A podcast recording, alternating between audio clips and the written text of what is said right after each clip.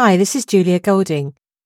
Are you looking for a way to find a gentle beginning to your life as a fantasy writer? Or maybe you're just wanting to brush up your existing skills, but you don't have time to come to a class.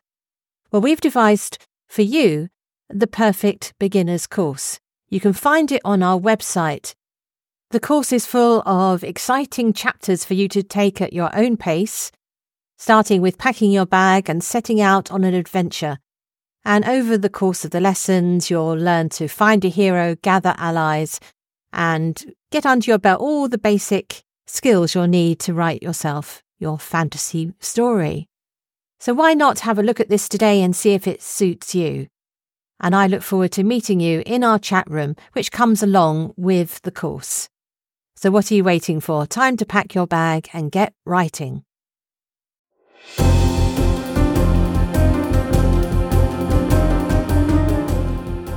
Hello, and welcome to Mythmakers.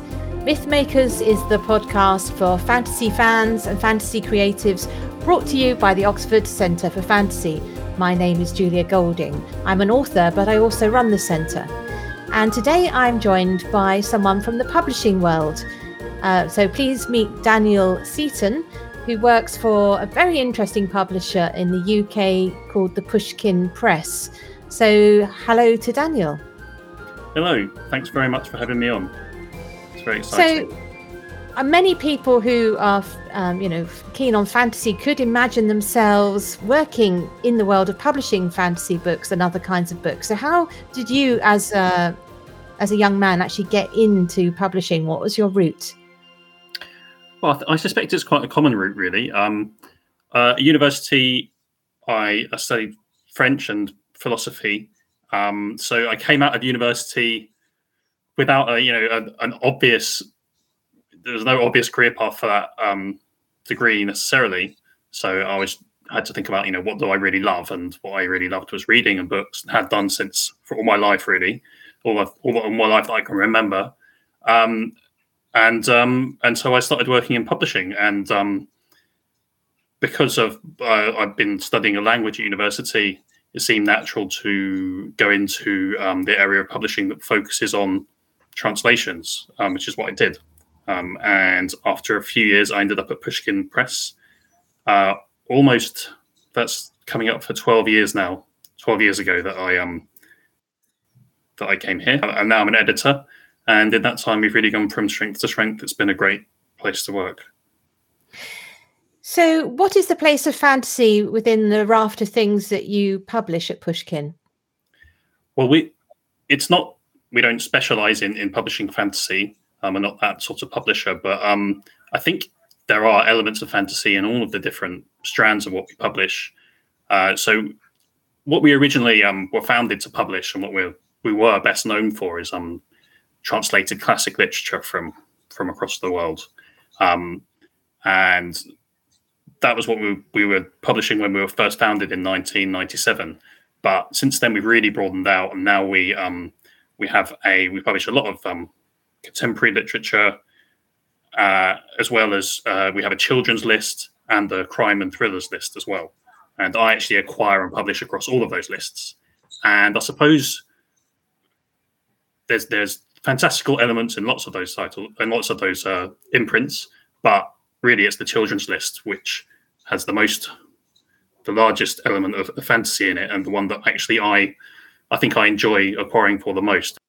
It's um something that I'm starting to focus on. Yeah, we publish a lot of uh, wonderful fantasy novels from all over the world on that list. So perhaps you could give uh, the listeners an idea of what what some of those titles might be that um, fall into that category? Well, for example, I think the most the most successful title on our children's list since we founded it has been a Dutch classic called "The Letter for the King" by an author called Tonke Dragt. Um, it's a wonderful. I mean, it's it's fantasy in the sense that it's set in uh, not in our world, but it's a fantasy, perhaps a bit like a bit like Game of Thrones, purely in the sense that the fantastical, magical elements are quite downplayed. So it's quite a realistic fantasy, which I think is quite is quite Dutch, really. Um, it's a very taut, fast-paced adventure story about a young uh, squire who wants to become a knight, and to do that, he has to deliver a letter to the king of a far off land, and there are all these other knights trying to stop him. It's really just a breathless story, and it's a huge classic in the Netherlands, across the world, and we published it with great success in the UK, and it was recently adapted by Netflix for a brilliant series as well. So that's one example. Um, another example would be um, another book from the Netherlands. Actually, it's it's interesting because when I, when I, when I speak to people from the Netherlands, they often say that fantasy is something that is quite lacking from um, Dutch literature in general. It's often very realistic, but um, I think perhaps because of that, when a Dutch fantasy novel does emerge, it's often very special, and that's the case for a book called uh, Lampie that we published a couple of years back by an author called Annet Schaap. It ended up being the first translated book to be shortlisted for the Carnegie um, Medal in the UK, uh, and that's a wonderful gothic secret garden esque uh, fantasy novel about a young girl with mermaids and pirates, and it's very rich and um, astute on the level of character as well. Like like Dickens that was a, a big influence for Annet when she was writing it. Like, I really love that book, and we've got her next book come out um, this autumn, which is called The Girls, um, which is a collection of stories actually. I mean, the, um, the reason we got to know each other is that you very kindly were sending me some of these wonderful books to review. Yes. And I remember that one very much. But the one that I remember, of course, is my favorite ape. Oh, The Murderer's Ape. Yeah. I almost didn't yeah. mention that because it's so.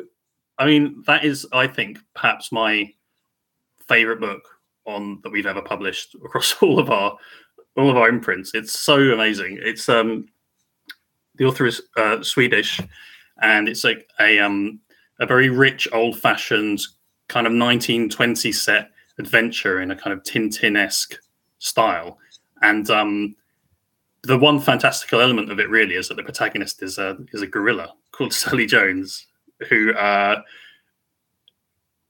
who um, she can't speak, but she can understand everything that humans say, and she alongside humans in their world, and she actually works as a mechanic on on board a boat. Um, uh, which enables her to sail around the world and have lots of adventures. And it's really just an amazing, an amazing, richly detailed adventure of the type that I think we don't see enough of these days. And it's beautifully illustrated as well. It has about hundred gorgeous, detailed illustrations by the author in it. Um, and um, we're publishing the paperback edition of the sequel, um, Sally Jones and the False Rose, this autumn, which is another just as good as The Murderer's Ape, and in which Sally Jones comes to Glasgow, in fact. So it's UK based. Um, yeah, the reason, only reason I didn't mention that right away is because, uh, you know, uh, the only fantastical element, if you could call it that, is that she's a a, a gorilla, which is, you know, and it's it does an extremely good, yeah, it does an extremely good job of persuading you that it's a historical adventure Yes. And you have to actually take a step back and think, hang on a minute. Hang on a minute. would would a gorilla really be able to be a mechanic? Is this not actually yeah. a form of animal fable in a way? And it is actually um I'll put my hand up. It's my when, it, when anyone says, What's your favorite children's book you've read in the last decade? It's that one. I so right. oh, you know, nice I absolutely adore it. The other thing I, I I like about both that and the Lampie story and others is um, illustration because it struck me that yeah. whereas in the UK you might get chapter vignettes or whatever, it's quite rare for a publisher unless you're doing an illustrated book of the sort of children, you know, younger end of the market. People don't spend on the illustrations, where whereas the European editions that you're translating seem to have the most wonderful um, place for illustrations. Am I right in thinking that? Is that something that you've noticed? Uh, Yes, I mean, um, well, in the case of those two books, the the authors did the illustrations as well. So, um, and Annet Schaap, for example, and I think both Annet Schaap, author of Lampie, and Jakob Wegelius, author of The Murderer's Ape, were they started out as illustrators before they, um, you know, started writing these novels for children. So, um, yeah, so the book, the story, the illustrations came with the came with the novels Um, it was already a package. Um, but it's true. There's, I think there's um, I think in the UK we have this culture whereby we have picture books for younger children, and then there's a cutoff, and you have novels for you know around about eight, seven or eight, where you start having novels with with not so many pictures in them. Whereas in on the continent in Europe, I see more of a continuum with um, perhaps they're just text getting longer and longer, and the pitch taking slightly more of a back but there's still that mix like all the way through. Um, something we could learn from definitely.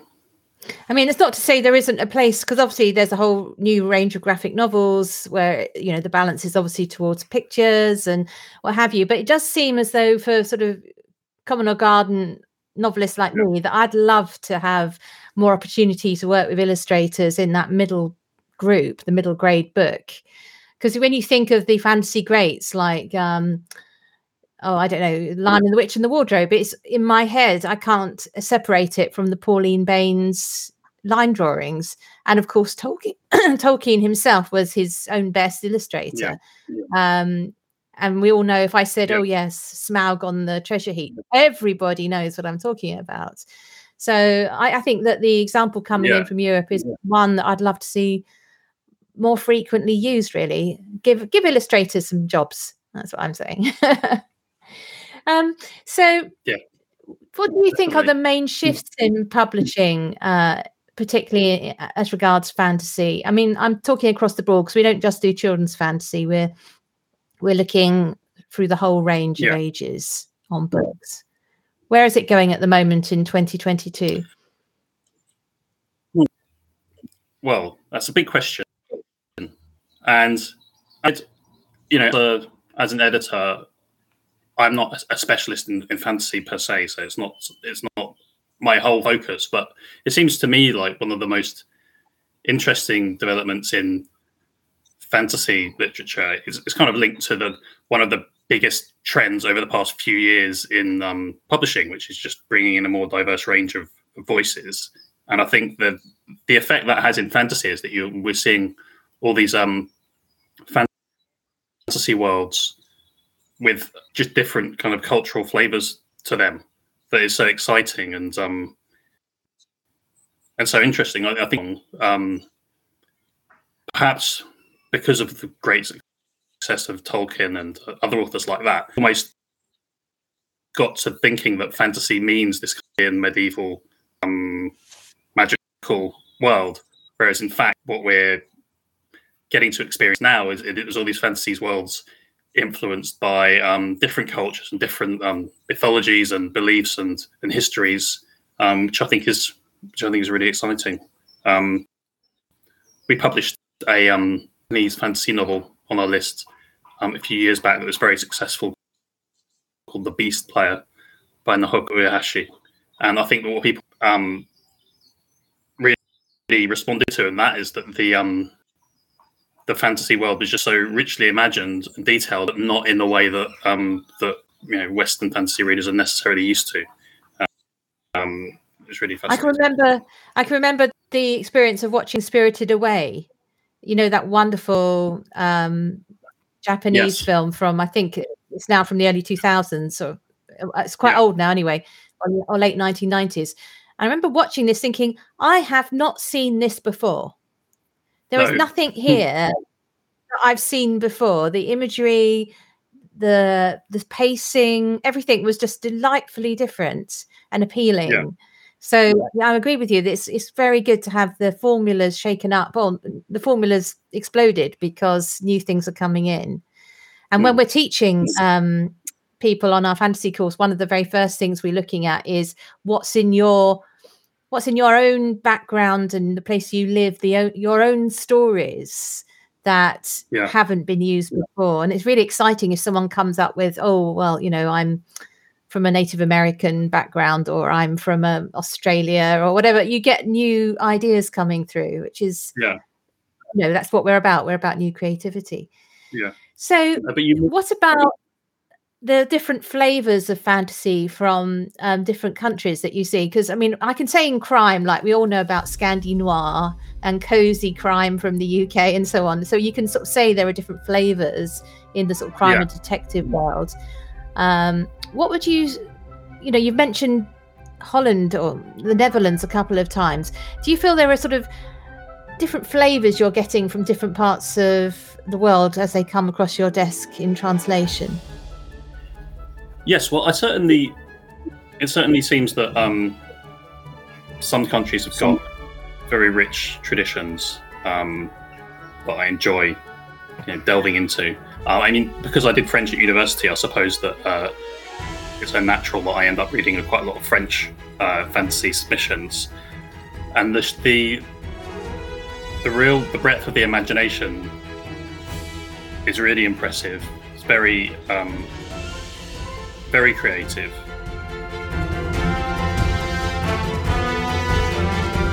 Thank you for listening to part one of this week's podcast. Come back next week to hear part two. Thank you for listening to Mythmakers. Thanks for listening to Mythmakers Podcast, brought to you by the Oxford Centre for Fantasy. Visit oxfordcentreforfantasy.org to join in the fun Find out about our online courses, in person stays in Oxford, plus visit our shop for great gifts. Tell a friend and subscribe wherever you find your favourite podcasts worldwide.